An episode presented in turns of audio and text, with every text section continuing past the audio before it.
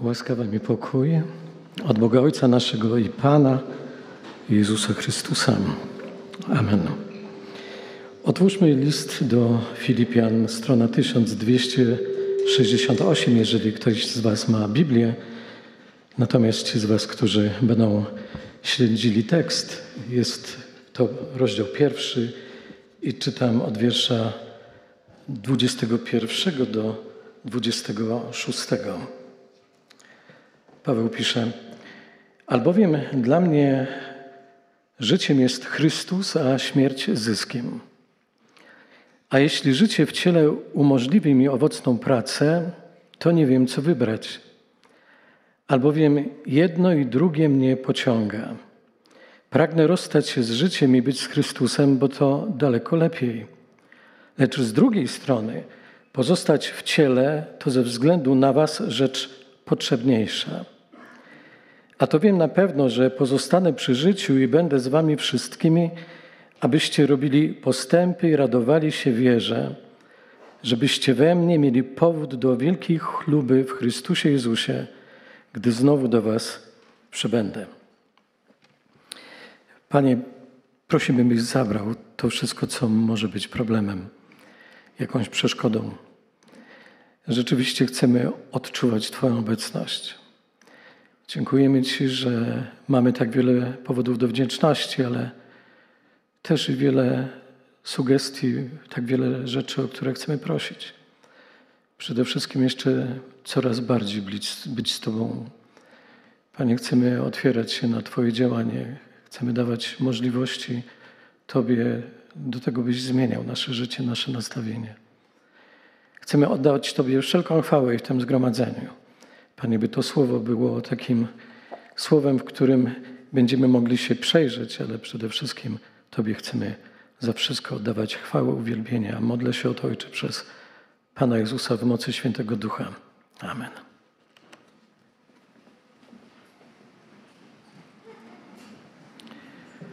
Albowiem dla mnie życiem jest Chrystus, a śmierć zyskiem. Kochani, to jeden z najbardziej znanych, wręcz sztandarowych wersetów y, biblijnych, y, cytowany między innymi na, na pogrzebach. Ale czy nie wydaje Wam się on po prostu jakiś dziwny? Śmierć zyskiem, nie stratą, czymś, czego się obawiamy jak najbardziej. Przecież naturalną taką potrzebą i pragnieniem dla człowieka jest to, że chce żyć. Pomijając pewne zaburzenia, człowiek chce żyć i nieraz zapłaciłby za to każdą cenę. Kiedy oglądamy filmy czy czytamy książki, na przykład o obozach koncentracyjnych, widzimy, że ludzie szukali wszelkich sposobów, żeby choć jeszcze jeden dzień dłużej żyć. Niektórzy byli w stanie zrobić wszystko, żeby przeżyć kolejny dzień. A współcześnie jedna z moich siostrzenic pracuje na Ojomie i czasami opowiada, jak na przykład reanimowali 93-letnią kobietę w ostatnim stadium raka, gdzie lekarze mówili, iż jej życie jest kwestią tylko kilku godzin. I rzeczywiście ta kobieta po trzech dniach zmarła. Czy miało to jakiś sens ją tak męczyć? Pytaliśmy. I odpowiedziała: Z jednej strony robimy wszystko, żeby walczyć o życie, i do tego jesteśmy zobowiązani. Z drugiej natomiast musimy walczyć o życie, bo rodzina mogłaby nas oskarżyć, gdybyśmy coś nie zadbali, gdybyśmy czegoś po prostu nie dopatrzyli, żebyśmy coś mogli gdzieś zaniechać czegoś. Popatrzmy na oddziały onkologiczne. Ludzie podczas chemii, radioterapii przechodzą prawdziwe katusze, a pomimo to wytrzymują cierpienie jeśli tylko jest jakiś mały promyk nadziei, to tej nadziei się chwytają. Chcemy za wszelką cenę żyć jak najdłużej. Dlaczego? Po pierwsze, dlatego, że cenimy życie. Życie ma bardzo ogromną wartość. Sam Bóg, stwarzając człowieka, wyposażył nas w instynkt samozachowawczy, pozwalający uniknąć bodźców zagrażających życiu. Ale myślę, że jest drugi powód. Tym powodem jest strach przed śmiercią, przed cierpieniem, przed umieraniem. Oczywiście, w zależności od wieku, mamy różne do tego podejście.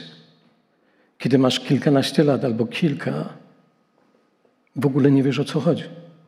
Chyba, że sam, mając 10 czy 12 lat, jesteś już doświadczony cierpieniem. Ale kiedy masz lat 40, 50, 60, Twoje poglądy zaczynają ewoluować. Zaczynasz myśleć inaczej na temat życia, na temat śmierci. A szczególnie, kochani, boimy się, co będzie potem, kiedy wydamy obojętnie, czy w gronie najbliższych, czy w samotności w szpitalu, ostatnie tchnienie. Bo już sama świadomość konieczności umierania napawa nas niepokojem i przyprawia o przysłowiową gęsią skórkę. Co było powodem tego, że Paweł w pewnym momencie napisał: Albowiem dla mnie życiem jest Chrystus, a śmierć zyskiem. W innym tłumaczeniu, w najnowszym dynamicznym tłumaczeniu czytamy: Życie wiązałoby się dla mnie z dalszym głoszeniem Chrystusa, śmierć zaś, w wyniku której nastąpiłbym bezpośredniego z nim spotkania, byłaby dla mnie osobistą korzyścią. A więc, co powodowało Pawłem, że w pewnym momencie napisał te słowa?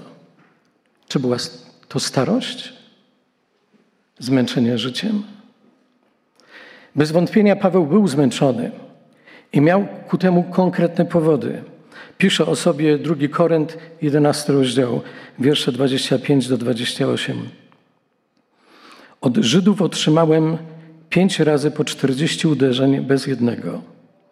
Trzy razy byłem chłostany, raz skamienowany. Trzy razy rozbił się ze mną okręt, dzień i noc spędziłem w głębinie morskiej.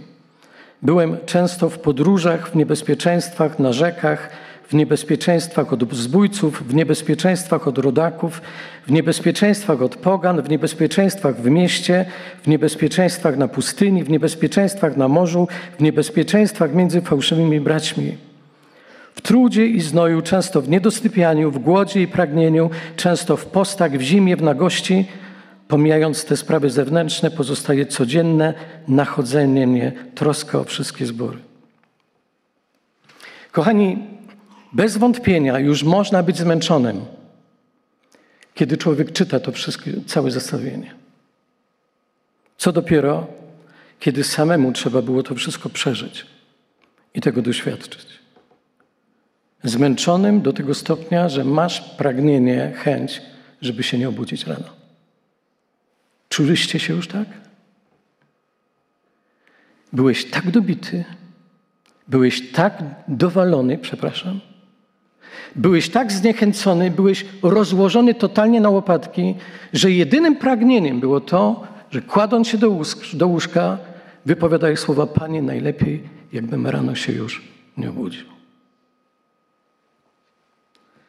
Apostoł Paweł miał około 63 lata. Na ówczesne czasy, jak już wspomniałem, był strasznym człowiek, y, starszym człowiekiem, nie strasznym, starszym człowiekiem, ale to nie był zniedojężniały staruszek. Absolutnie nie. Był pełen werwy, siły i zapału do pracy. Miał dalekosiężne plany i ważne cele, o których pisze. Pozostawać w ciele to ze względu na Was rzecz potrzebniejsza – a to wiem na pewno, że pozostanę przy życiu i będę z wami wszystkimi, abyście robili postępy, radowali się wierze, żebyście we mnie mieli powód do wielkiej chluby w Jezusie Chrystusie, gdy znowu do was przybędę. Na pewno nikt z nas nie przeżył tego, co Paweł, ale czasem problemy nas tak przytłaczają, że dochodzimy do przekonania, że życie jest bardzo, bardzo ciężkie. Kiedy tracimy kogoś, gdy mamy poważne problemy rodzinne czy finansowe, wtedy wydaje nam się, że wybawieniem z tych problemów, końcem naszego utrapienia powinna być śmierć. Ale czy tylko o to chodziło Pawłowi, gdy napisał, że śmierć jest zyskiem? Myślę, że ani jego wiek, ani zmęczenie życiem, ani wszystkie problemy, troski, ani wreszcie nawet dwuletnie więzienie i przykucie do żołnierza dzień i noc nie były argumentami mającymi decydowany wpływ na to, że pragnął śmierci. Tu chodziło zupełnie o coś innego. Śmierć dla Pawła była zyskiem, bo on wiedział, gdzie odejdzie, gdy Bóg zdecyduje, aby zakończyć jego życie tu na ziemi. Bo on wiedział, gdzie odejdzie. Jeżeli Bóg uzna, że powinien zakończyć ten etap, jakim jest życie.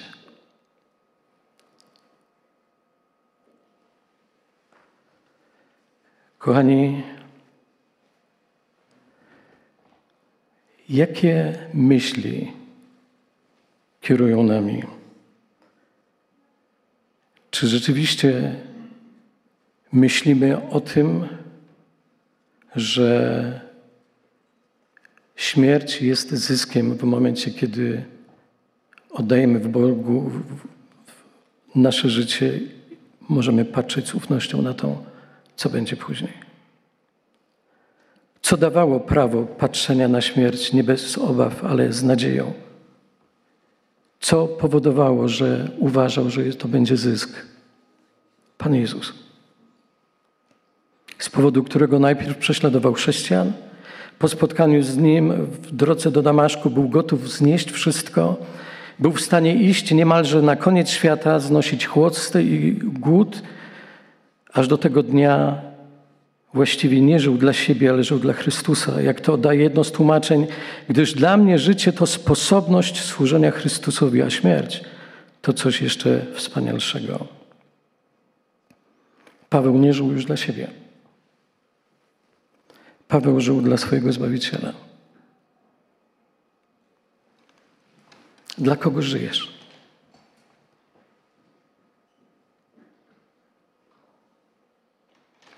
Czy żyjesz dla siebie? Czy żyjesz dla Pana Jezusa?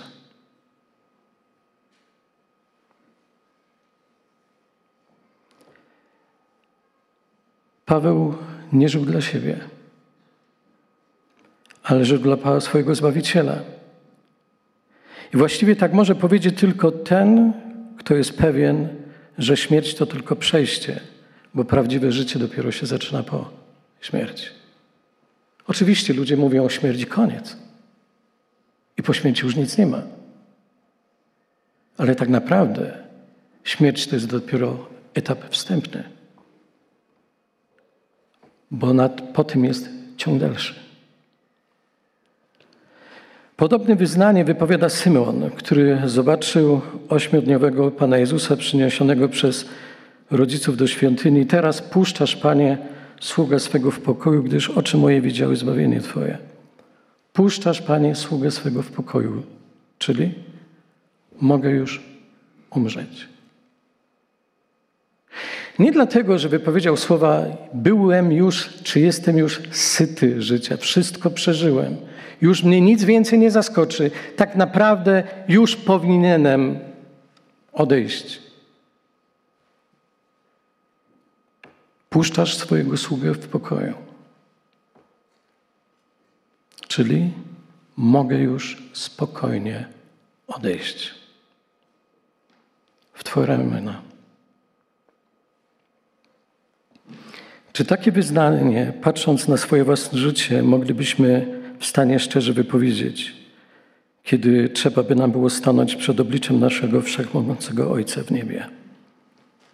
Panie, już mogę umrzeć. Nikt z nas nie wie, ile czasu nam Bóg jeszcze powierzy. To może być spokojnie dzisiaj. Ja nie chcę Cię straszyć. Ale w swoim życiu, choćby nawet w tych ostatnich dwóch latach, otarłem się o śmierć. I był moment, kiedy żegnałem się ze swoimi bliskimi. I miałem świadomość, że mogę ich już nie zobaczyć. Jeżeli to się stało moim udziałem, jeżeli Bóg pozwolił, że otarłem się o śmierć, masz pewność, że kiedy przyjdzie ten ostatni moment, będę miał czas, będziesz miał czas, żeby pojednać się z Bogiem? Żeby zdążyć mu powiedzieć, Panie, przepraszam, bo może być taki moment, że nawet nie będziesz w stanie nic powiedzieć. Być może nawet będziesz starał się coś pomyśleć, ale nie będziesz w stanie nic powiedzieć.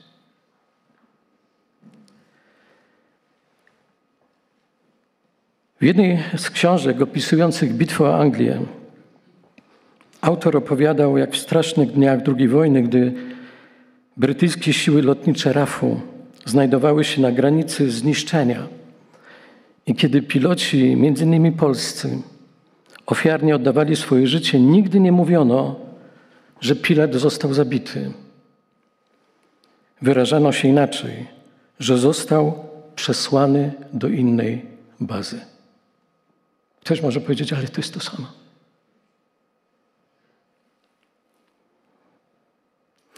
Idąc tego rodzaju myśleniem,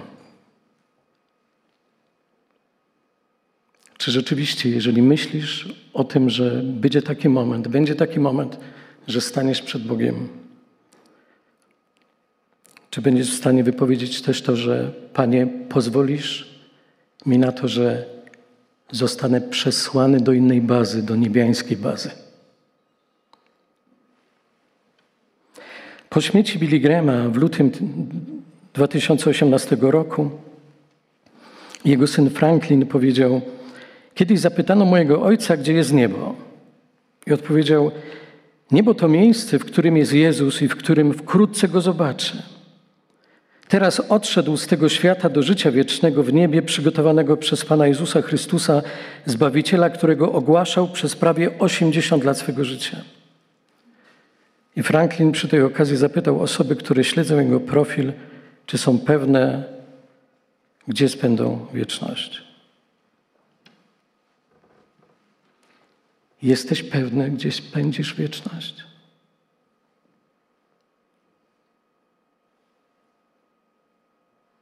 Jesteś pewny? Czy masz nadzieję? Myślę, że chyba wiem. Ale słowo chyba ma tu wielkie znaczenie. Bo albo wiesz, albo nie wiesz. Albo wiesz, że nawet jeżeli w pewnym momencie nagle skończy się Twoje życie, to przejdziesz zupełnie w inny wymiar, zupełnie w inne miejsce. I ty dzisiaj, teraz wiesz, gdzie będziesz. Chyba, że nie masz tej pewności. Jeżeli nie masz tej pewności, to to, że jesteś tu na nabożeństwo albo że słyszysz tego poselstwa, czy wielu pastorów, którzy mówią na ten temat, jeżeli myśląc o wieczności nie masz pewności, to znaczy, że Bóg daje ci to konkretne pytanie. Czy wiesz, gdzie spędzisz wieczność? Ja chcę, mówi Bóg, spędzić z Tobą wieczność. Ale Ty też musisz chcieć. I musisz mieć pewność. Wnuk ewangelisty Billy Grahama Will oświadczył, Mój dziadek kiedyś powiedział, pewnego dnia, to wtedy było bardzo głośne, usłyszycie, że Billy Graham nie żyje, nie wierzcie w to. Będę wtedy bardziej żywy niż kiedykolwiek. Zmieniłem tylko adres. Przyjaciele, dziś mój dziadek przeniósł się z ziemi umarłych do świata żywych. Ubolewamy, że już go nie ma z nami na ziemi fizycznie, ale nie rozpaczamy jak ci, którzy nie mają nadziei. Mój dziadek poświęcił swoje całe życie na dzielenie się obietnicą wieczności przez Jezusa Chrystusa i dziś miał okazję doznać tej nadziei samemu, klękając przed Zbawicielem i, usłysz, i słyszeć Jego słowa: Dobrze, sługo, dobry i wierny. Nieraz słyszałem już podczas rozmowy drwiące słowa: Stamtąd nigdy jeszcze nie wrócił nikt. Słyszeliście to już. Może ktoś z nas obecnych też już wypowiadał te słowa. A nigdy nie wiadomo. Właściwie stamtąd nikt nie wrócił. Nieprawda. Stamtąd wrócił Pan Jezus. A widziało go ponad 500 świadków. Jaki sąd może zignorować świadectwo 500 świadków? A także apostoła Pawła, którego życie zmieniło się w sekundzie po spotkaniu z Jezusem w drodze do Damaszku i do tego stopnia, że jak pisał, albowiem dla mnie życiem jest Chrystus, a śmierć zyskiem. Pragnę zostać, rozstać się z życiem i być z Chrystusem, bo to daleko lepiej. Filip Jansej w książce pod tytułem Pogłoski o tamtym świecie pisze Gdy czytam listy Pawła i Księgę Dziejów Apostolskich, nie mogę, nie mogę się oprzeć wrażeniu, że dla apostołów świat niewidzialny stał się bardziej rzeczywisty niż ten, w którym żyli. Lecz Jezus także przeżywał uciski na tym świecie, a po zmartwychwstaniu powrócił z obietnicą zwycięstwa i nadziei, a oni, apostołowie, zaufali Jemu, powierzając Mu swoją przyszłość. Kochani, prowadziłem już setki pogrzebów, chyba prawie 400, kiedy robiłem takie zestawienie. Byłem wiele razy przy śmierci ludzi i widziałem śmierć ludzi, którzy odchodzili w pokoju,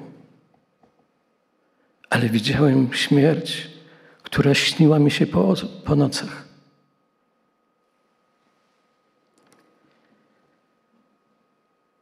Wiem, że w tej chwili jedynie, kiedy człowiek stanie przed Wszechmogącym,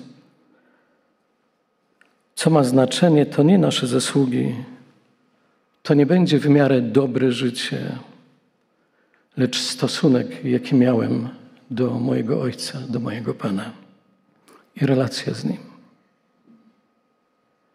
Nie będzie miało znaczenie to, co robiłeś.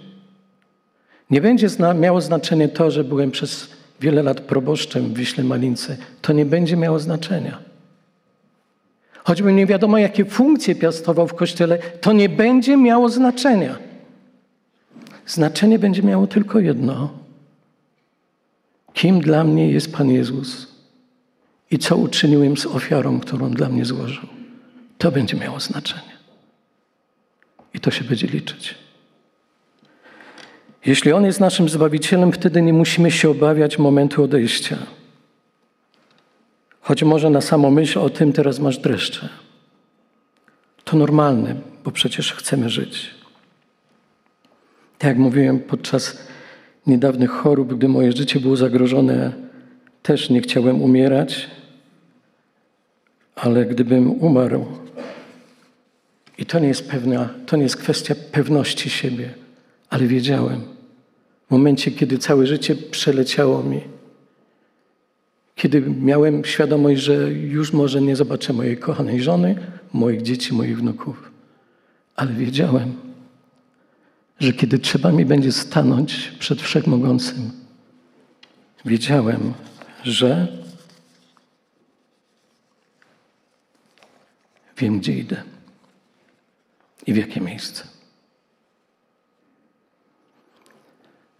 Bo choć zapewne samo odejście nie jest łatwym momentem, bo szkoda zostawiać bliskich, ale sama przyszłość napawa nadzieją, bo być z Chrystusem to o wiele lepiej. Apostoł pisał, że gdy jeszcze nie miał wydanego wyroku, kiedy miał szansę i nadzieję na uwolnienie, kiedy patrzymy na list do Filipian, ale nie zmienił swojego zdania nawet wtedy, gdy już oczekiwał na wyrok. Trzy, cztery lata później Paweł już wie, że zginie i wtedy pisze do Tymoteusza, drugi list, czwarty rozdział. Albowiem już niebawem będę złożony w ofierze, a czas rozstania mojego z życiem nadszedł. Dobry bój bojowałem, biegu dokonałem, wiary zachowałem. A teraz oczekuje mnie wieniec sprawiedliwości, który mi w owym dniu pan, da Pan, sędzia sprawiedliwy, a nie tylko mnie, ale i wszystkim, którzy umiłowali przyjście Jego. Kochani, jeżeli patrzymy na list do Filipian, z dalszych pozdrowień wynika, że nie jest mu łatwo. W liście do Tymoteusza, zresztą do Kolosan też, wielu go opuściło podczas jego obrony. Pozostaje z nim tylko Łukasz, a nawet wtedy nie wątpi w Chrystusa. Bóg uwolnił go od cierpień, od bólu ziemskiego ciała i powołuje go do siebie, tam, gdzie nie ma ani bólu, ani cierpienia, gdzie może twarzą w twarz, gdzie będzie mógł oglądać tego, którego pokochał, którego, któremu ofiarował swoje życie, któremu zaufał. Bo będzie taki moment, nie w oparciu o moje zasługi, ale w zasługi Pana Jezusa. To będzie łaska, kiedy oddając Mu swoje życie, mogę oczekiwać na spotkanie z Panem Jezusem. Już delektując się na to, że będę Go mógł oglądać wieczności. Filip Jansej pisze o tym następująco w więzieniach, w katakumbach, nawet w mrocznych korytarzach kwatery głównej takiego czy innego reżimu naśladowcy Jezusa rozpowiadają szeptem intrygującą tajemnicę, że ten świat pełen śmierci, przemocy fizycznego i moralnego rozkładu to nie wszystko, co istnieje. Będziemy żyć znowu w nowych ciałach, w świecie uczynionym na nowo. Apostoł Paweł był świadomy tej tajemnicy kiedy pisze, jeżeli tylko w tym życiu pokładamy nadzieję w Chrystusie, jesteśmy ze wszystkich ludzi najbardziej pożałowania godni. A genialny naukowiec, matematyk Pascal nie mógł zrozumieć, dlaczego sceptycy tak radośnie obwieszczają swoją niewiarę, nazywając to wyzwoleniem, zrzuceniem jarzma. Krótkie życie we wszechświecie pozbawionym znaczenia, a następnie unicestwienie – jak tu witać taką perspektywę z radością? Krótkie życie we wszechświecie, pozbawionym znaczenia, a następnie unicestwienie. Jak tu witać taką perspektywę z radością? Chyba, że wiem, komu uwierzyłem komu oddałem swoje życie. I wtedy mogę oczekiwać tej perspektywy z radością. Gdybyś miał stanąć dzisiaj przed Bożym tronem, cieszyłbyś się na świadomość tej perspektywy? Cieszyłbyś się? Czy też, jeżeli miałbyś świadomość, że może za godzinę skończy się Twoje życie, zrobiłbyś totalny remanent. Bo masz świadomość, że życie i czas ucieka, a Ty masz coraz mniej czasu, żeby zrobić porządek ze swoim życiem. Kochani, mając pewność, gdzie idziemy, w ręce kogo złożyliśmy swoje zaufanie. Możemy nie bać się śmierci. I za apostołem powtórzyć, albowiem dla mnie życiem jest Chrystus, a śmierć zyskiem.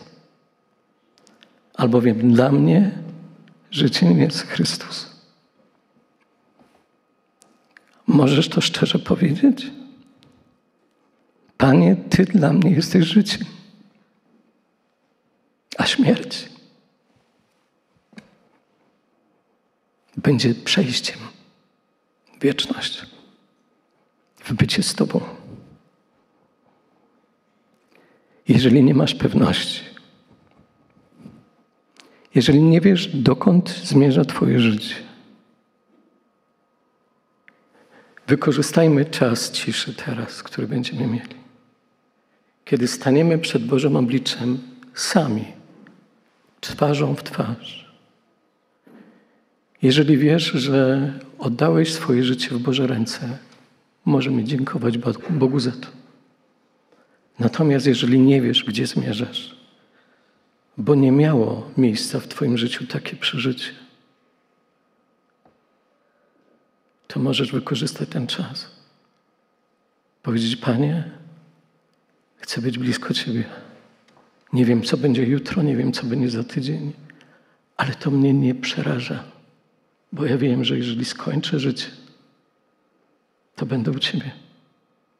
Pochylmy głowy, wykorzystajmy czas na cichą modlitwę, a ja później poprowadzę w głośnej modlitwie.